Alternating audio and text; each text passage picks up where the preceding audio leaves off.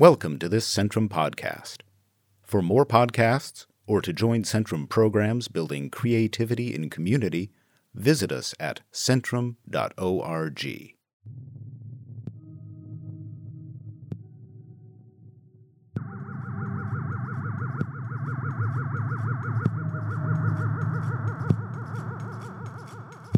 I'm Michelle Hagewood, and this is On Air, a podcast focusing on conversations with artists and creatives from Centrum's residency community. I am broadcasting to you from the lands and waters of the Coast Salish people in a place known as Katai to the S'Klallam people and today known as Port Townsend, Washington. This podcast is focused on bringing artists together in community to explore the ways that place, process, and the personal intersect.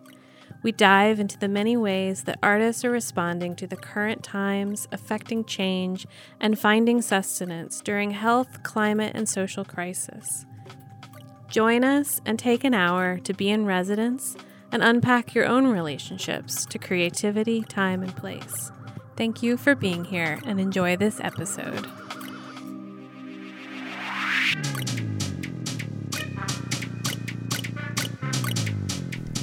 I have just returned from a wonderful walk down to the shoreline here at Fort Worden.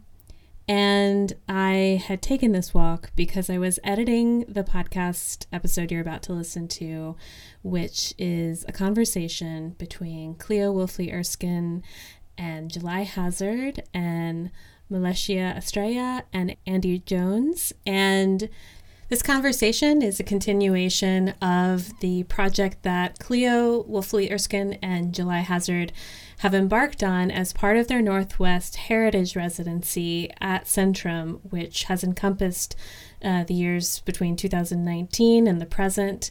And this is one of four episodes that explores their questions around what queer ecologies is and is grounded in.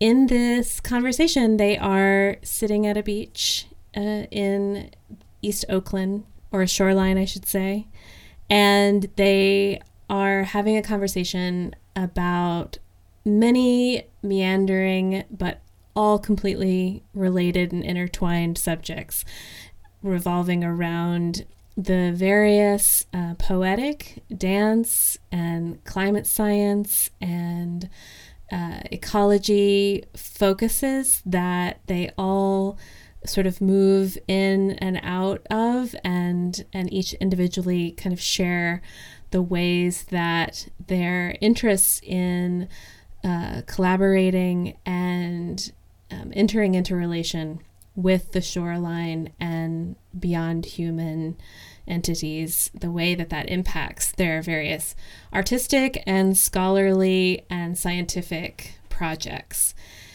You are, I'm sure, going to get as much out of this as I did, and I hope that you'll also maybe even take a walk to the nearest shore or body of water or just place where you can get some fresh air and really drink in everything that these four people are sharing. Enjoy.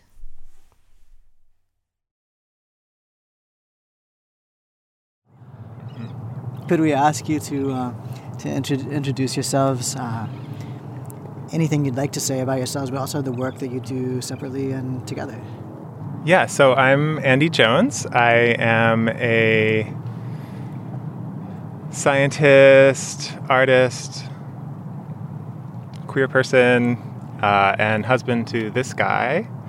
Um, I kind of professionally, my day job is that I um, study human and environmental systems and their interactions, very much in the context of climate change. Uh, work a lot on uh, how we can use scientific information to inform decision making and planning as we are now faced with adapting all of our various infrastructure and life support systems to a changing environment. Um, over the last several years, it's felt very important and rich to me to engage with uh, artistic partners in various projects. Uh, I think, as I was saying before, I'm just of the view that our whole human selves are very rich and complex, and that it's uh, it's not enough to understand the world through a scientific lens.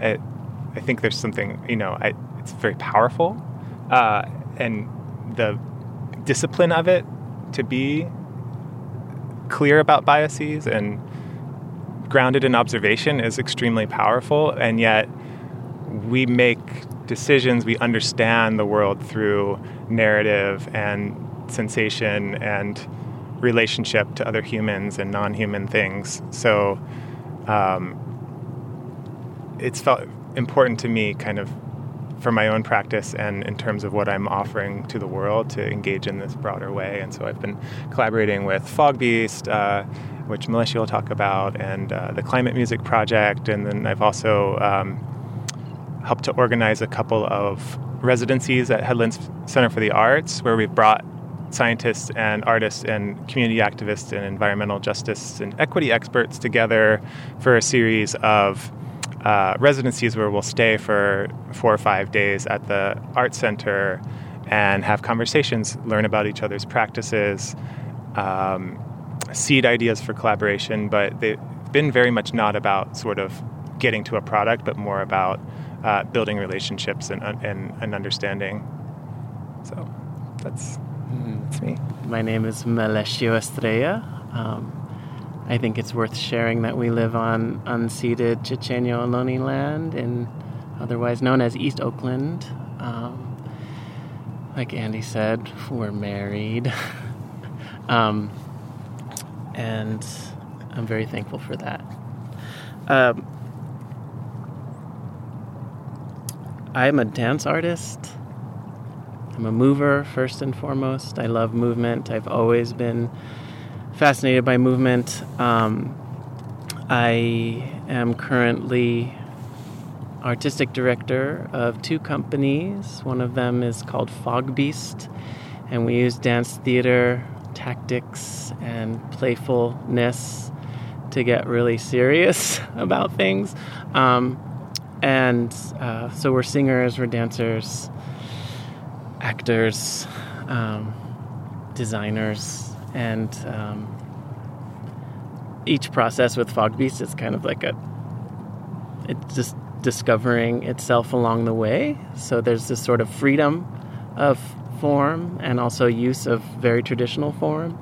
Um, and then the other company that I direct is called Bandaloop, and that's actually a 30 year old vertical dance company based in Oakland.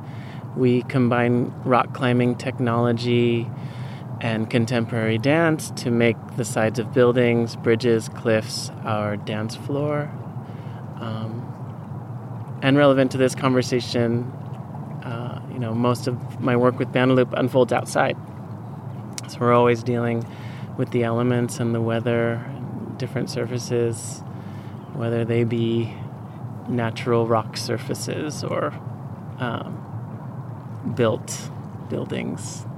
That kind of brings us to one of our questions, which is yeah, kind of staying grounded in this place right here. What are some of the histories of this place that we might want to bring into this interview right now? Um, it could be specifically this park or just more broadly, you know, this part of the bay, um, whether that be settler histories, immigrant histories, native mm-hmm. histories, industrial histories, mm-hmm. as a way of, you know, acknowledging where we are a little bit.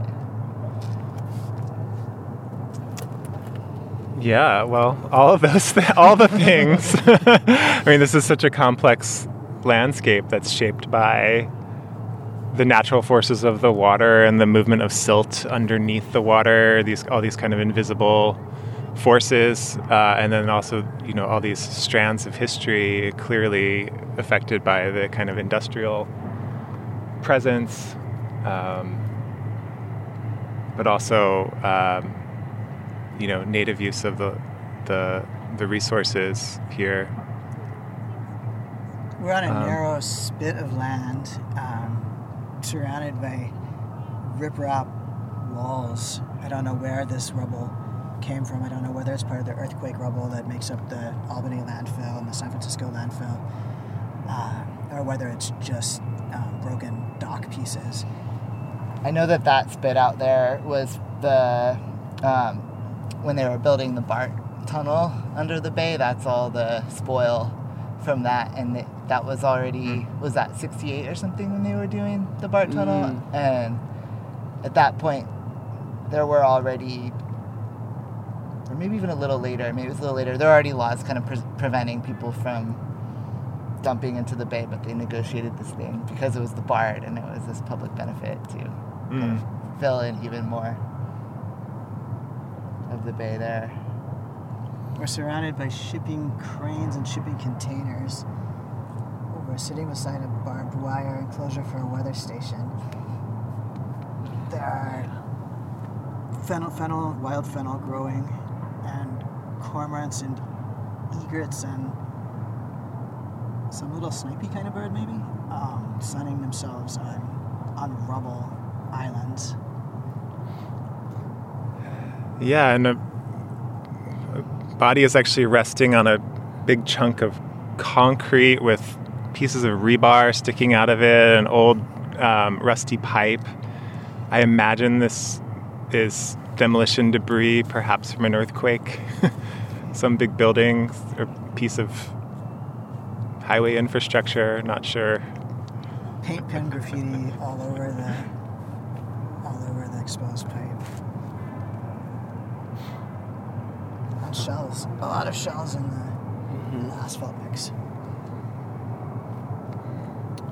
Yeah, those shells remind me. There's this place on the Duwamish River where we've been spending a lot of time in Seattle that kind of evokes this place a little bit too. Oh, there's a seal, a harbor seal.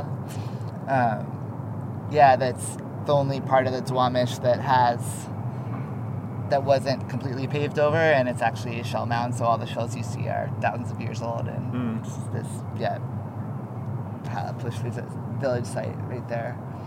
Part of my family history here in the Bay um, kind of led us in our last project to think of, to start thinking or keep thinking about the shoreline at this kind of place of embarkation or um, disembarking. For my family, uh, my mother arrived on a 30 day boat trip from the Philippines in 1948. Um, it was a military vessel, and then her father, my grandfather, my namesake, was actually uh appointed to be a commanding officer where at what is now at the Marin Headlands. So there's three bases there: Fort Con- Cronkite, Fort Barry, and Fort Baker. And so the first place that my mother lived when she came over from the Philippines was right there at Fort Barry, which is now the Headland Center for the Arts which we had our shoreline residency at, and we didn't know the time we were kind of you know applying or negotiating our residency. I was telling my mom about it, and she was like, "Oh, that was actually where we first lived." It's like, "Whoa, wow." So there was a yeah, this thought about shorelines being this kind of the membrane of Im- immigration for my family um, this particular shoreline. Um, and also thinking about, you know, then my, my family continued to kind of grow in San Francisco and around the bay, and that, you know, these shorelines have just been kind of where we are. You know, we haven't really thought about it because it's kind of just where we are. Um, and, you know, yeah, it's very different than I think maybe for Andy, who grew up in the Midwest and, you know, it, it's a relative newcomer to the coastal life. Yeah, for me, approaching the shoreline through this investigation that we've been doing through the headlands and this other work that we've been doing, um, this idea of a threshold of a boundary. It's a boundary between the land and the water, um, but it's also, you know, forms political and social boundaries. Um, and that it's something that's changing constantly, you know, on time scales of seconds to minutes to centuries and millennia. Uh, and we talked about some of the threads of, you know, forces of change, both kind of historical human influences and also the kind of geographic influences. So that's something that's really um, captured my curiosity uh, and how we can, you know, use both artistic and scientific practice to understand those forces and those timescales of change, uh, be able to see see the evolution, see the invisible forces, and I think that's something that's just so powerful about. We talked a little bit about you know using this stick to measure what one meter of sea level rise looks like, and it gives you this very tangible way to see into the future. Um, what is this landscape going to be hundred years from now, or um, so I remember taking a canoe out. Um, so I used to live just on a, at a boatyard just about a mile down this.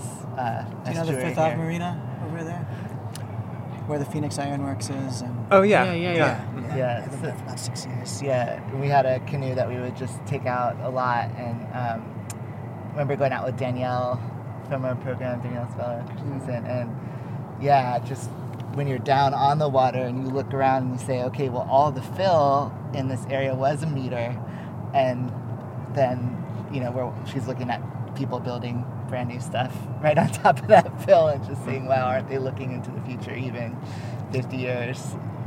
right. this is all going to be at least seasonally or at high tide in the Mhm. spring underwater. hmm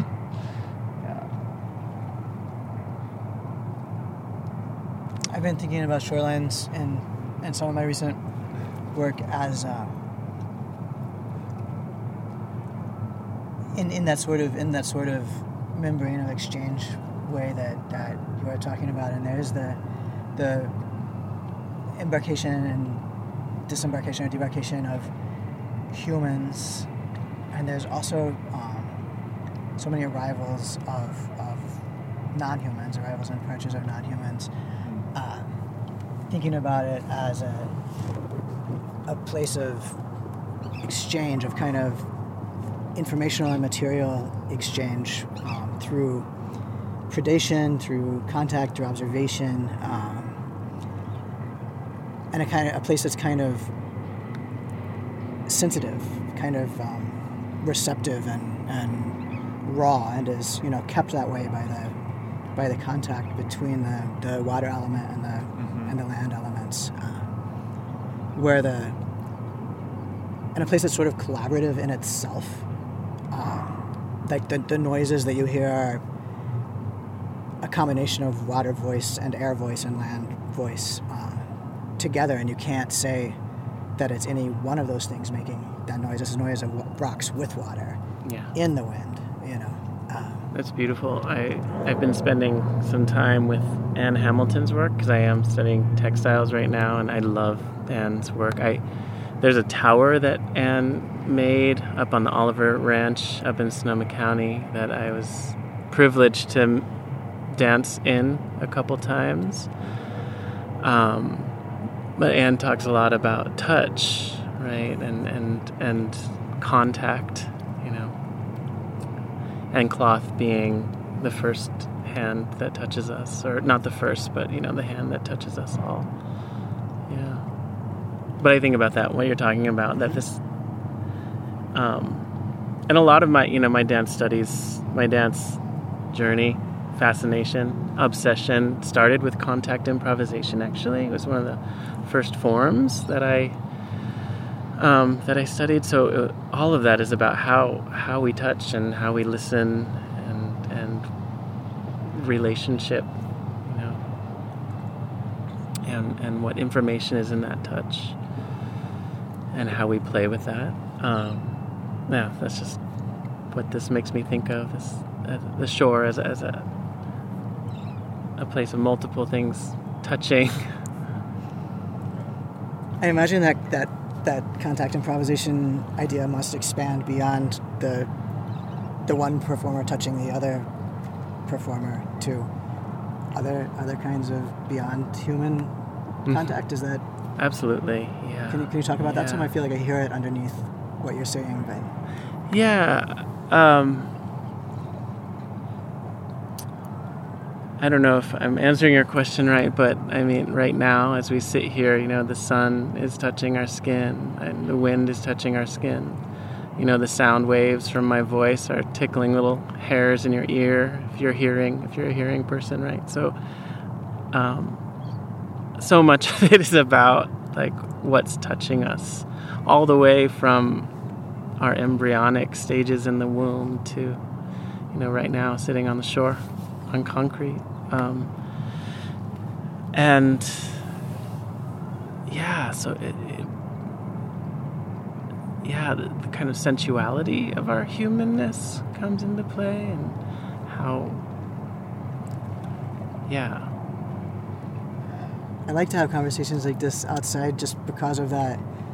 Um, that, that feeling that something unexpected can come into it, can like enter it. That's that's more than what any of us brings. You know, um, I hadn't really thought about that as improvisation until when you were speaking just now. Yeah. So I'm, I'm running with that, but I don't know where to go. So Yeah, well, well, that idea of um, kind of the ambiguity about who's in control, you know, uh, in contact improvisation as a dance practice, or as we were saying, the various forces that intersect at a shoreline. And it's something that I think about in the context of, you know, being a, a climate scientist and wanting to understand and be able to communicate and help people relate to the concept of climate change. I, I think that comes up there as well. And this, we're simultaneously vulnerable to the vagaries of the natural world, you know, where our systems are, we have fires, we have floods, we have earthquakes. Um, and so we're, you know, in, in that sense, we're these small things that are being influenced and impacted and uh, by by larger forces, and then at the same time, we have this agency and we have this uh, force as seven billion people on the planet burning carbon that was put in the earth millions of years ago and putting it back into the atmosphere that is actually changing the dynamics of those forces. And so we're it's again this interplay of both sort of a agency and you might say responsibility and at the same time this kind of this vulnerability. Um, and that kind of complex interplay i guess can be seen in the metaphor of the shoreline i, guess, I suppose with the uh, the timescales and forces that interact. Yeah, I think a lot about those contacts and specifically about um, in terms of queer ecology, in terms of you know when people are along a shoreline. Usually, I think about it as a river, but we just saw this happen with the seal right here at the, the bay. Um, but yeah, what what happens in that moment of encounter, and what are the the feelings or sensations or emotions that you know that we have when we see. Um, for my work, it's often really small fish in places that people don't expect, right? In these urban streams or in kind of degraded agricultural streams where there's tons of salmon right under the surface, and and then you know, I think scientists and non-scientists have this feeling usually of, wow, that's exciting. Whoa, they're alive. Whoa, look at, they're so interesting. They're, you know, gorgeous little silver shimmers, you know, and and then I think as scientists, uh, at least as the way I was trained in ecology, you have to kind of interrupt that feeling in order to extract data about this and not be too biased about how you're measuring and counting and yeah, I feel that that feeling of yeah, excitement and sensuousness of field work. For me, it's a lot of times being in the water and actually swimming under the water, feeling the water on my skin, and seeing fish right in front of my eyes. You know, and that could be the source for um, yeah, like queer rage at these fish dying, right? and that could then be channeled into other, or you know, queer delight at them still living that could also be perhaps like you know inspire a, different a different kind of action um, so that's one thing I think about, and the, this kind of sen- sensuousness that um, has been part of like my own experience as a queer person to really embrace that and channel it into as like a force for public connection and action.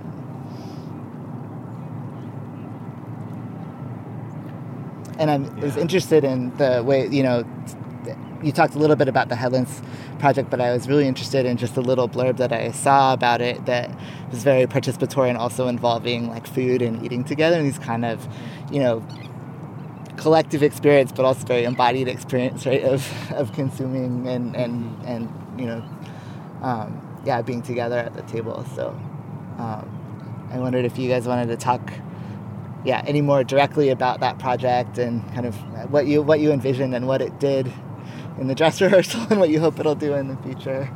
Sure. You want to talk about anything? Well, I think in you know in one thread, just building on this, what you were talking about, the wonder or the you know the embodied experiences of the shoreline of you know our relationship to the environment. I guess that's what we call it. um, that you know we're co- complex beings, right? Our humanness is we have these very logical minds, and we have the ability to observe and experiment and think scientifically, but we also are intuitive and we're communal and uh, we're sensual and we're imaginative. Uh, we have goals, we have plans, we have ideas. So we really wanted to bring that whole human to this investigation of the shoreline and then invite audiences into the material that came out of that whole human investigation. Um, and so it had these elements of communalness, um, had elements of, you know, drawing, landscape architecture, detailed drawings with like the, um, you know, the elevational gradient and which plant species are located in different places. Uh, we charted, you know, I spent one night where I stayed up late actually charting the cycles of the sun and moon, like their angles in the sky, on a big piece of paper on the floor, and had this epiphany about how the how the moon and sun alignment aligns with the high and low tides. And uh, you know, I've always known, obviously, that the tides are controlled by the sun and the moon, but to actually like plot the data on paper and experience it in that way through that part of my mind uh, and body. Um, we were working with this um, our friend, dear friend, and uh, coastal geologist. His name is Dave Reed, and you know he beautifully recognized that the tides are a kind of a celestial respiration. You know, which sounds like whoa, California, woo woo, but it's also like oh yeah, there's actually like planetary bodies like being pulled by other planetary bodies. And reflected in the tide, which is so beautiful and connective in a huge way. And there is respiration in that too, right? Like there's like gas exchanges affected by the way the mud is covered up or mm-hmm. not covered up. And yeah, Yeah. yeah, yeah. yeah. The plants are like waterlogged or not waterlogged. Yeah. Yeah, at the headlands there's this beautiful lagoon that, you know, so there's a freshwater creek that feeds into this huge lagoon and then it's interfaced with the ocean through a sandbar and we learned about we were you know observing it on uh, one of the first days that we were there we actually saw water big waves kind of breaking over the sand into the lagoon but most of the time that it was there it was visually disconnected from the ocean but we learned about how in the wintertime the freshwater can build up to a point that the lagoon sort of swells to a point where there's so much water in it that it will break through the sand and spit all the fresh water out. And just so the organicness of that you know respiration in a sense uh, was really fascinating to me um, and then also thinking about it in the context of sea level rise and the dynamic movement of you know where that sandbar is going to be and um, yeah Yeah, the salmon wait offshore for that sandbar to breach, and then they come in. oh Wow. cool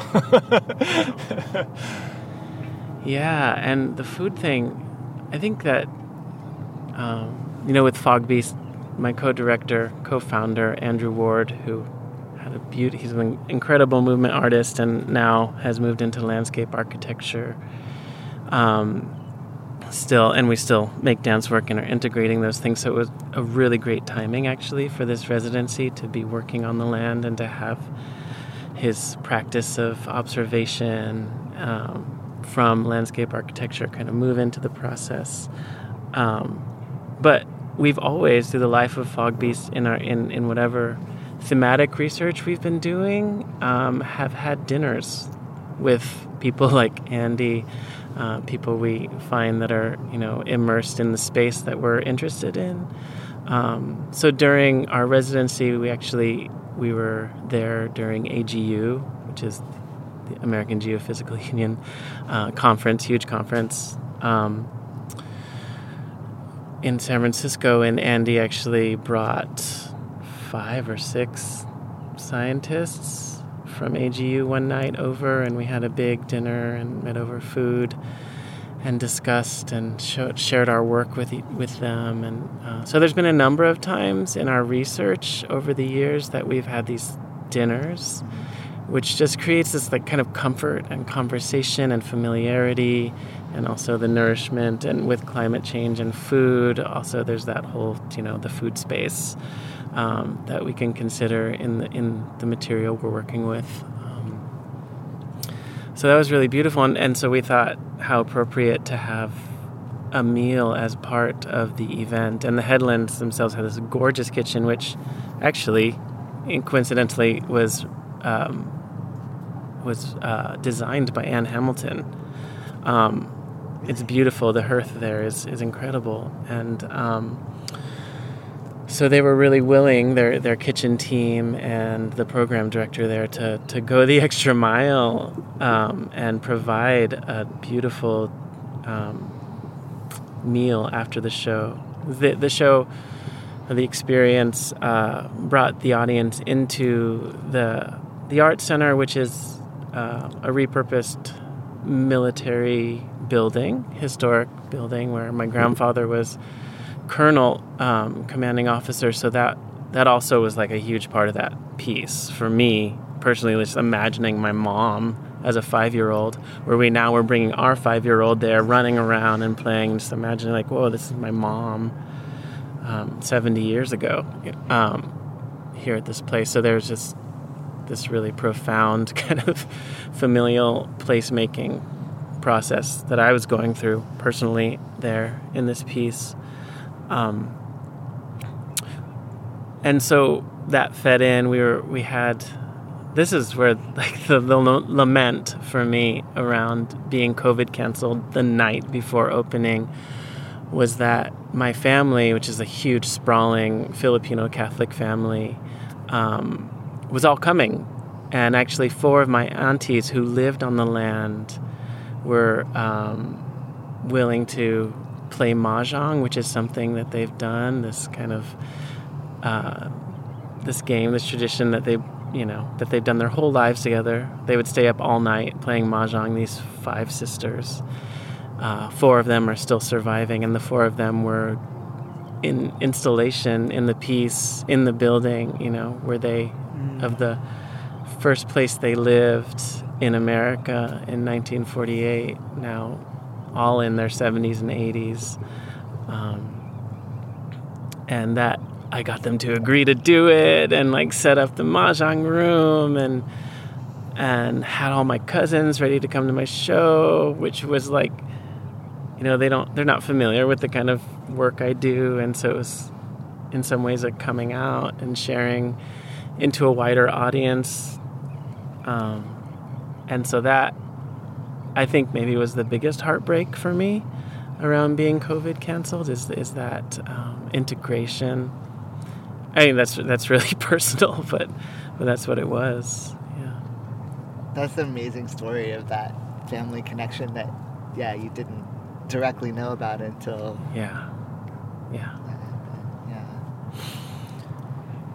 yeah so it's interesting you asked before about how the investigation on the shoreline translates back into being in a studio and then presenting work to an audience. And that is something that in this particular show that got COVID canceled, I, it, there was a lot of these these elements were brought in there because it was a meal and it was uh, you know an informal kind of walk through the space, and there was you know also planned to be a hike down to the beach and then performances on the beach with the high school students and um, you know and then come back for the meal. So it was this whole you know thing uh, experiential afternoon. Um, and it was you know interesting to me as I guess sort of the official you know scientist on the project to think about how you know all this investigation and thinking that we did about the history and the processes and the you know uh, like how does that actually show up in the work and um, you know in some ways it it can be very abstract right so like in the quality of the movement you know like a wave like movement uh, but it was important to me to see that kind of come in more explicitly, less abstractly. And so we created this character. Um, you know, there's some kind of acting, theatrical portions of the performance, and one of the characters was this kind of, um, you know, uh, like kind of hotshot shoreline adaptation expert uh, who was brought into a, like some sort of you know community meeting about like what are we going to do about uh, the sea level rise and all the flooding that's starting to happen over at the park and ride and uh, you know just really get very um, narrative and explicit about this kind of set of issues that we were engaging with to to bring that into the room and I guess also ground people in the place and in the context of this moment in history that we're all uh, living in in relation to the shoreline. So that that felt important to me, and I thought it was really nicely, really nicely woven in, um, which I think is, speaks to the mastery of Fog Beast because they you know blend music and songwriting and theater and dance um, and social practice. So uh, having that multidisciplinary artistic approach allowed us to bring all these different ideas and themes that we were engaging with in in different ways. Yeah. And on the other side of that coin, like, I'm maybe I'm challenging myself to just be okay with not knowing how what the work does, you know, and um, that that I was talking to my friends, wonderful, amazing permaculture, social permaculture, and uh, person, Pandora Thomas. I don't know if you know Pandora. Definitely worth knowing Pandora. Yeah, um, and they were saying, you know, if we're going to be talking about the coast, about the shoreline, about sea level rise, let's let the coast have a voice in that conversation. And I think to me, right now, that as I think of it, that means us being here hearing exactly what July was talking about these sounds and feeling, smelling the salt air and feeling the, the wind and the fog or whatever it is, um, that the sensual presence on the shore is as much a part of the work as is these very explicit narrative stories around what's happening to these shorelines right now.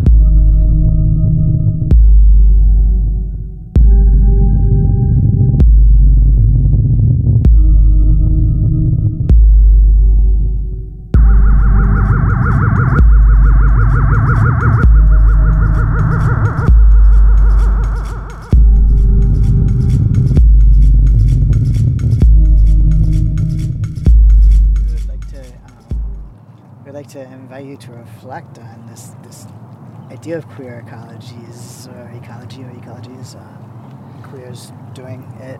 Uh,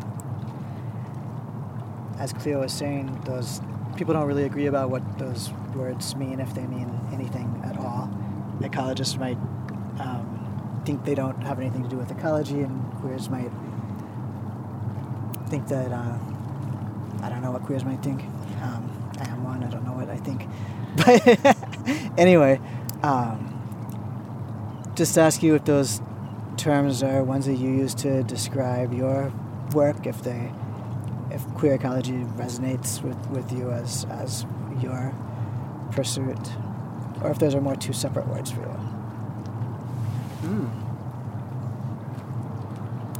Well, I'll say I haven't thought a lot about the intersection of those two terms, but as I'm thinking about it in this moment, what comes to me is that a, a big part of my experience as a queer person is the experience of being socially other. And in my life, that's actually translated into an inventiveness and an imaginativeness around creating culture. Uh, you know, sort of, you know, well, there are no set social expectations for how our relationship is supposed to work, and that means we get to create it, and that that actually feels liberating to me. And um, you know, uh, a little more than ten years ago, we decided to get married in this time when it was not legal to do so, and you know, there's sort of messages from all sides of our, you know, all directions in our life saying that that's not good, good idea. And, you know, that maybe that's buying into some, you know, hegemonic tradition, or maybe that's, you know, something that's just not supposed to be for you. And so it was really this practice of, well, what are we, what is meaningful about that uh, social tradition? What is meaningful about to us about the concept of families and communities coming together and uh, about commitment.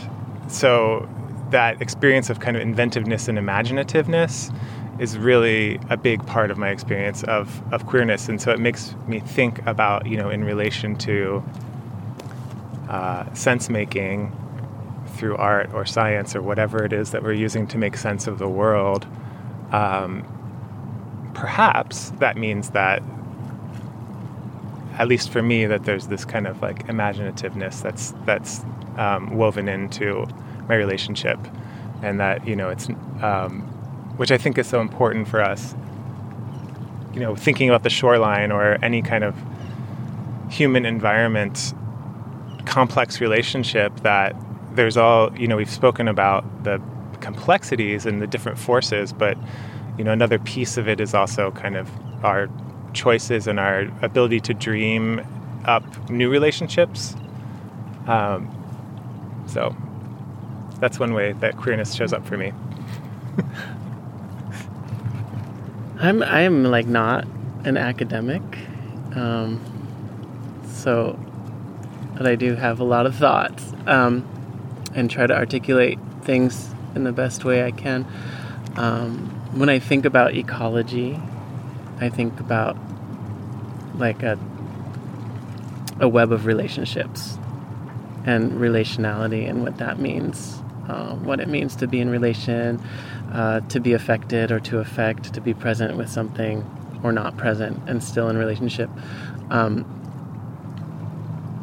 and there's something about my queer community where, uh, or the queer community that I am a part of, that uh, there's this I guess this natural or maybe it's forced or cultivated way of not assuming I know about you.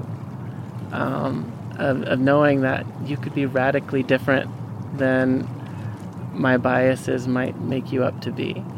Um, and I feel like as as queer people, maybe we have this sort of um, a little more freedom around I guess, identity or identifying um, that that now, as I speak about it, actually really is a kind of part of my work that I don't think about because it's just always been there as an artist. Um, you know, I was relentlessly teased by my older brothers because I was I couldn't help but dance every day in the living room and tumble on the grass, you know, and um, and that teasing never stopped me, you know. There's kind of like a oh well, this is what I do, kind of thing.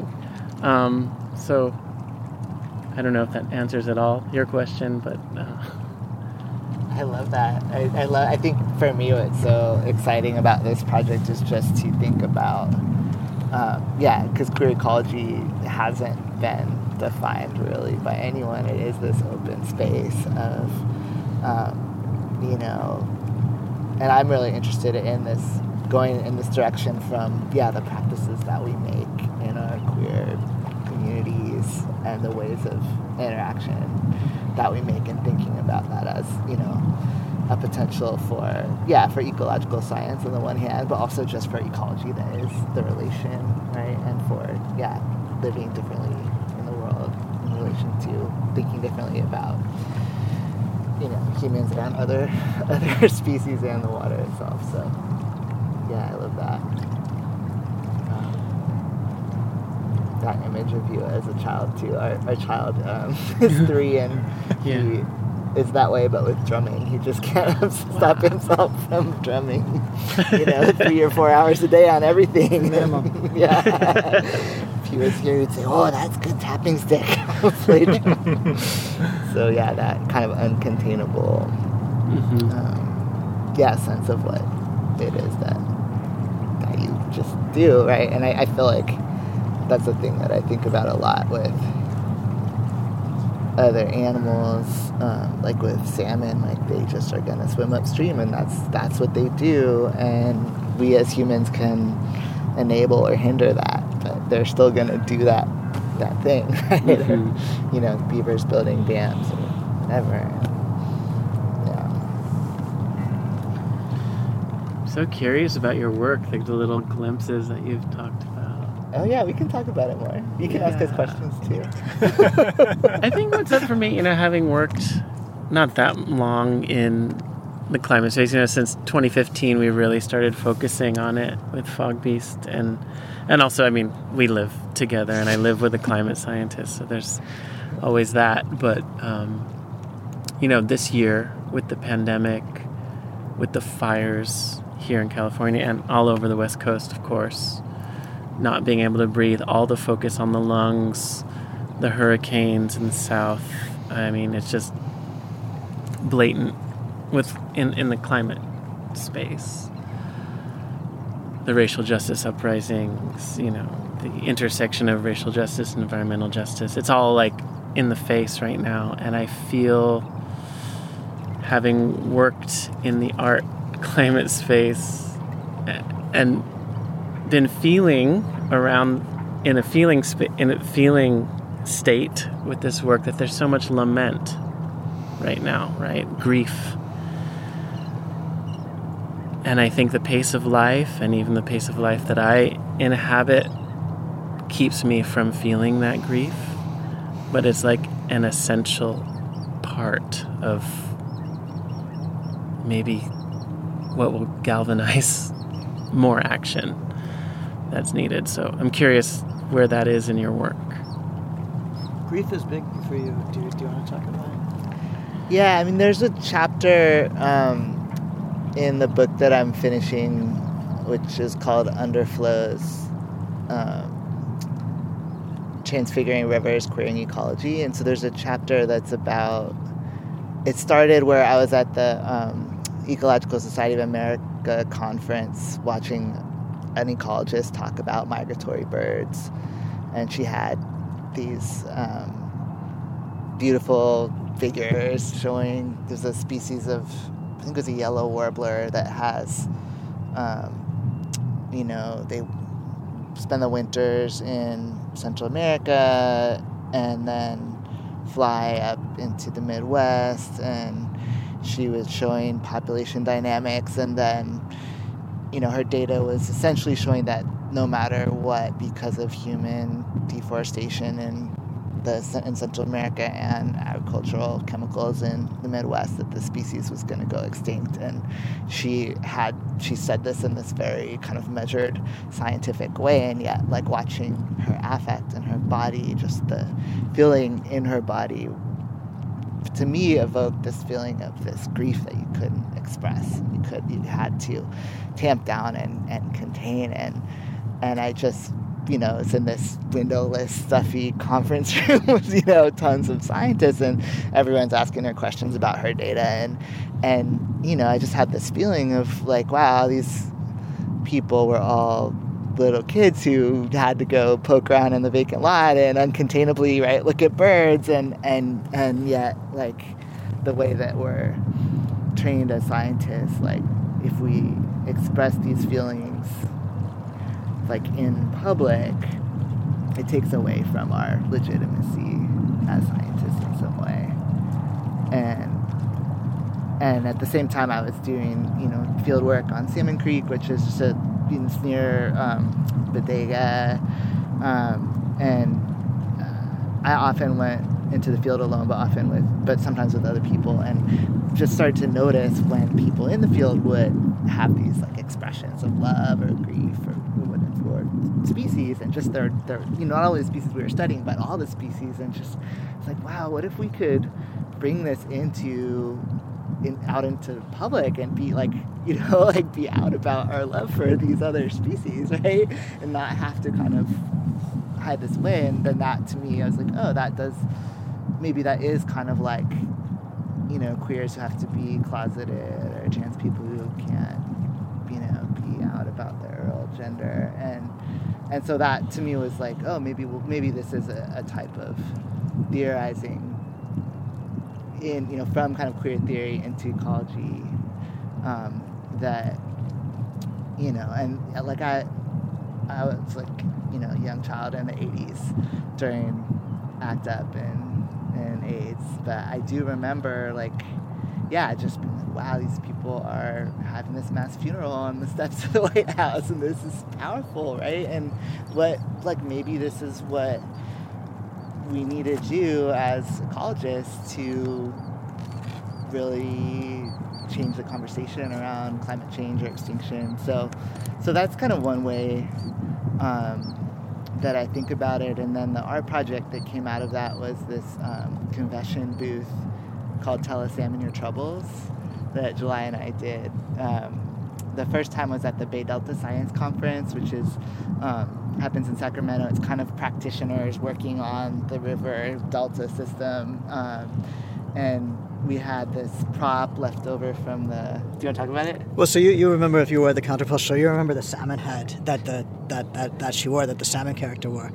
So, or that I wore as the salmon character at that play. Yeah. yeah. So um, this was also the, the, the head the outfit for um, for the salmon confessional booth, and as the, I think I took the first shift of salmon. And as as the salmon, you know, I had on this three foot, three foot or longer silver spray painted head, and um, had to keep my face down and only interact with the people who came up with this with this head, and was trying to have a little bit of a fishy motion.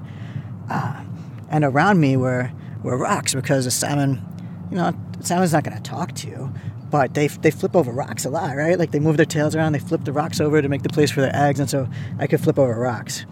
And on the bottom of the rocks were, were questions that we, that we had. Uh, some iterations we wrote on them with markers, other iterations we like taped on typed questions. Which ones do you remember? Well, one of them um, was describe a place you love that no longer exists. Right, so I might turn that rock over for someone who came up and who kept trying to approach the salmon, you know, verbally, and I might turn this this over, and they might or might not notice that I had turned it over. Sooner or later, they would, and they'd say, "Am I supposed to answer the question?" so there was all this great awkwardness around around that that you know interspecies barrier, this performative interspecies barrier. Uh, and eventually, they would start talking. We'd turn over. Um, more and more like uh, is the tide changing um, uh, are you troubled by your data? Are you troubled by your data? Do you believe your findings? Um, there was qu- one that was, um, do you like to swim? Oh, do you like to swim? Right. Um, oh, and then there was the great prompt question, which was just which river? and sometimes it would be a total non sequitur to what the person had said, but this is what the salmon is interested in. Right? yeah, the person might be describing some some huge drama in their work life, and then you turn over, "Do you like to swim?"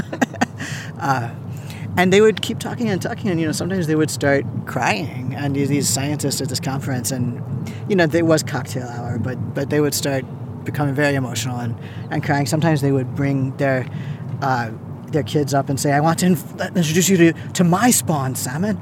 you know, I'm so proud of them. Things like this. Um, we also did it at that that art uh, was at Oh, the glitter bomb. the glitter bomb, um, at yeah. Som- at SOMArts. at SOMArts. Yeah. So it worked both in um, sort of science policy situations and also in queer art situations.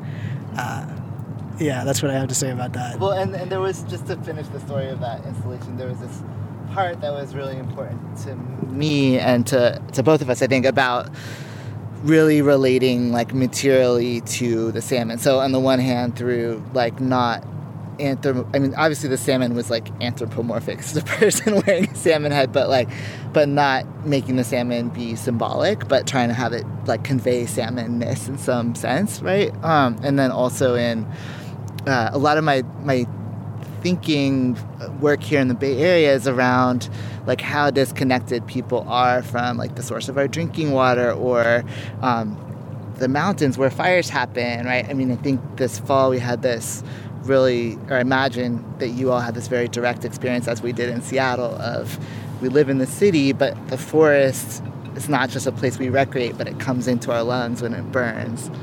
And so, similarly with the rivers, you know, part of the construct of this installation was like, okay, well, we're taking all of your responses back to the salmon and we're gonna, you know, play recordings under the water for them and we're gonna take the things that you wrote on little strips of paper, tinfoil, and like drag them in the water behind a canoe. And this question of like, how can we, yeah, how can we communicate across the species barrier back to salmon? Do they care? So then we went out with our canoe to the Cosumnes Preserve, which is a beautiful flooded delta island. Um, outside Sacramento and yeah paddled around and played the recordings and at one point a salmon jumped in front of the canoe and you know who's to say right like how the another species responds or what that means but but that was a part of it too and like helping you know to just say yeah well we are i think as you were saying earlier andy we're having all these effects on the planet and on specific places through our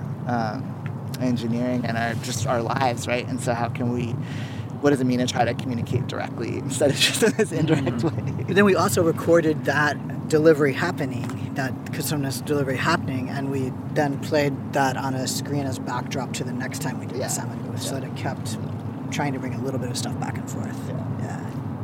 Yeah, so that's that's one, one like interacting with grief and many yeah, different ways. that's that's amazing. I, I mean, I love that kind of humanizing or enabling the science and practitioner community to kind of experience their humanness, and it's you know making me think about how you know as scientists we're you know we're asked to participate in this performance of objectivity where you know and and I I'm of mixed minds about it. I think there's something very valuable about being able to separate biases and just talk about this is what we know to be true and what we know to be not true and what our uncertainties are.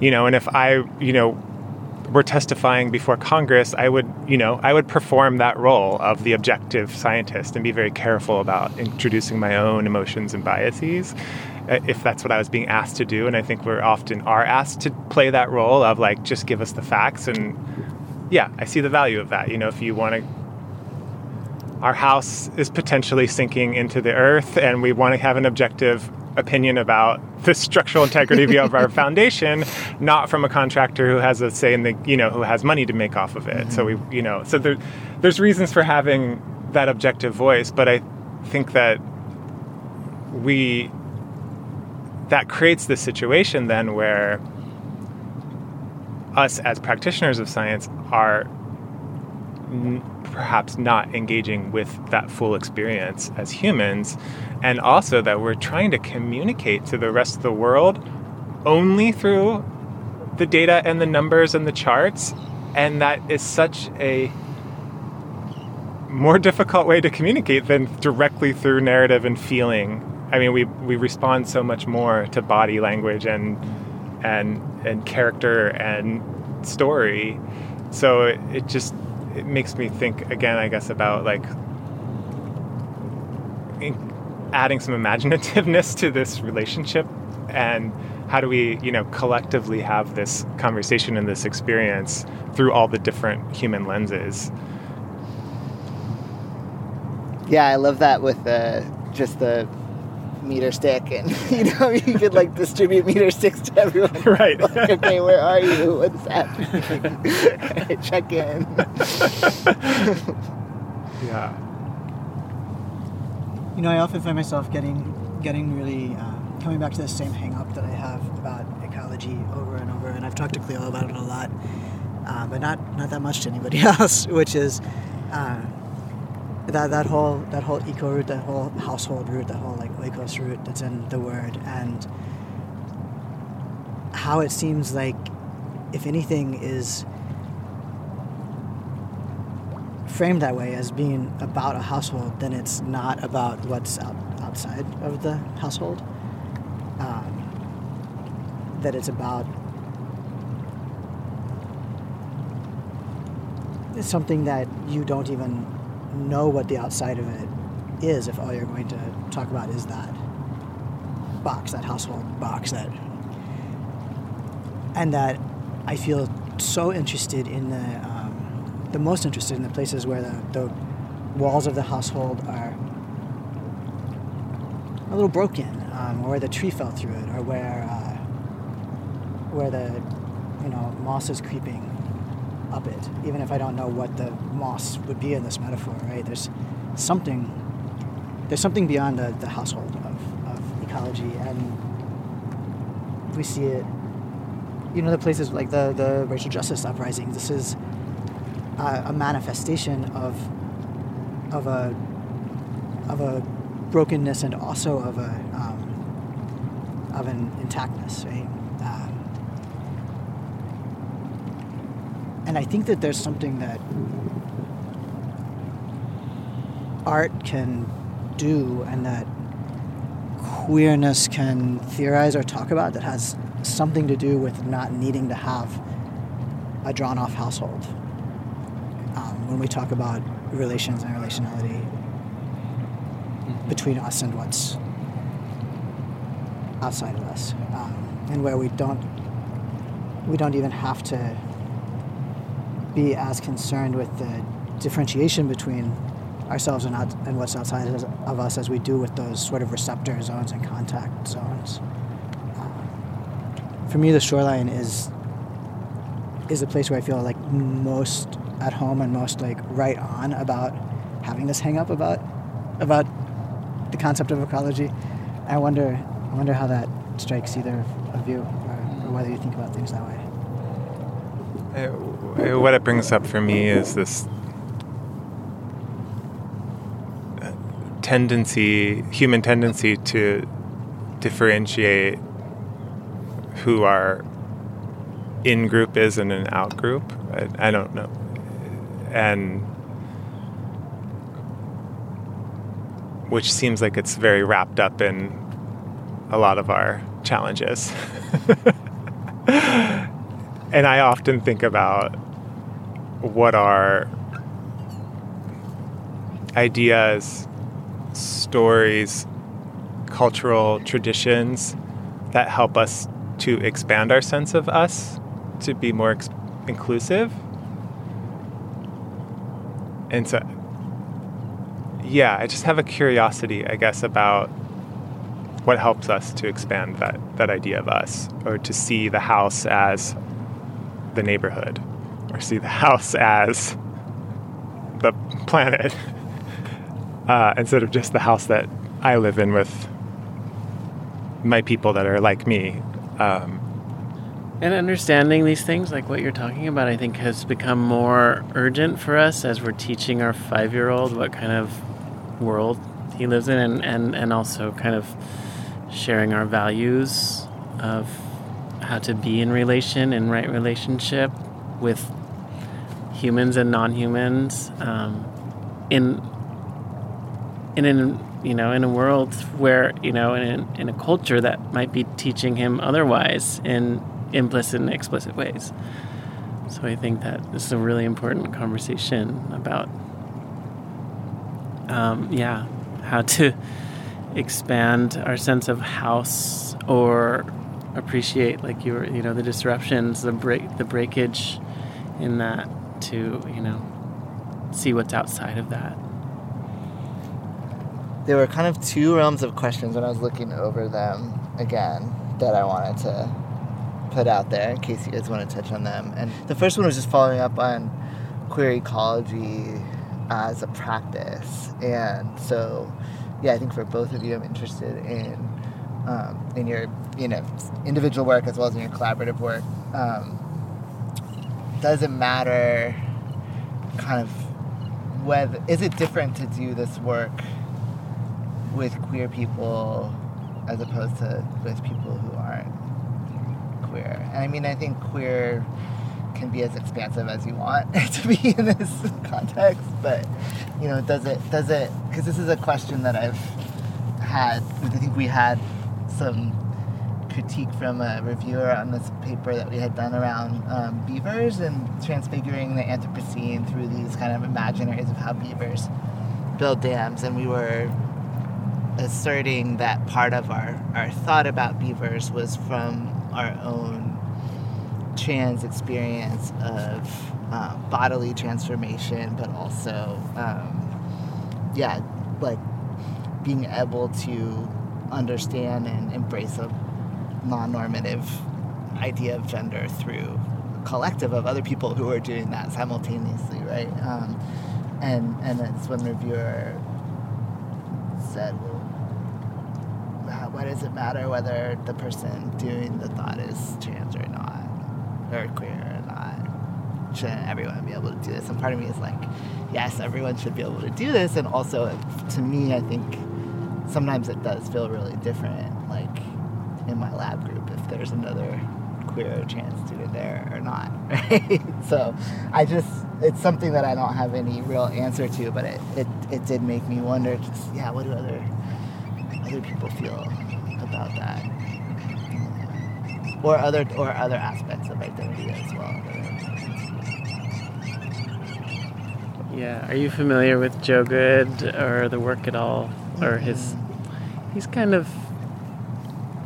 I've worked with Joe since 2004. I would say he's one of my biggest mentors in performance making. He. In the world of contemporary dance, he's pretty famous for bringing in text and speaking. And back in the early 80s, when, when that was new, now it's, you know, it's not new. Um, and he's also um, gained some fame through uh, making work around the AIDS crisis in San Francisco and kind of uh, performance as kind of a survival mechanism. Uh, you know, creating community and sustaining community around performance making, especially during that time, and processing what they were going through. Um, made a piece called 29 Effeminate Gestures, um, which toured all over the world and then was restaged as a masterwork, and he gave it to me to perform this solo. So it was really interesting to perform this this, so, this solo around um, feminine, you know, f- femininity. Um, being someone who definitely dampened my own femininity down, you know, as a survival technique, I think. Um, so that was sort of a gift, but also very, you know, I, I restaged, we restaged it in 2012, 13, and he made it in 1989. So it was a very different, you know, um, different world that it was restaged in, um, different generation. Um, but I guess in, in in a sense, I have. I guess in that story is is this kind of like feeling not only radically accepted as a queer person in in in dance, but also kind of like he, Joe really challenged me to like break open through that fear of being seen. That that that protective, you know, like a really strong protective shell that I developed over, you know, because it's fucking scary to be a young queer, as you know. um, as you might know. Um, yeah, I, so in that way, having queer collaborators and having a queer um, aesthetic to grow in kind of saved me and showed me to myself, like brought me to more myself. Um, so that's big. And then the other work that I do with with Bandaloop, you know, exists in a in intersection with the climbing world, which is could be really homophobic, and, uh, so that's been also a process to bring queerness. Now that I'm the artistic director, I'm the second artistic director of this 30 year old company. Um, and uh, and this, the work was very straight. It wasn't very queer. So I kind of had this concurrent life in queer dance theater and also like climbing, climbing dance. and now that I'm artistic director, I'm bringing more of my, you know, queer aesthetic into it, and it feels so great um, to bring on new collaborators and to show a different side of what the work can look like and challenge those kind of heteronormativity of the climbing world and also the modern dance world too. Yeah. Um, thank you guys so much. This has been so yeah. awesome. Thank you.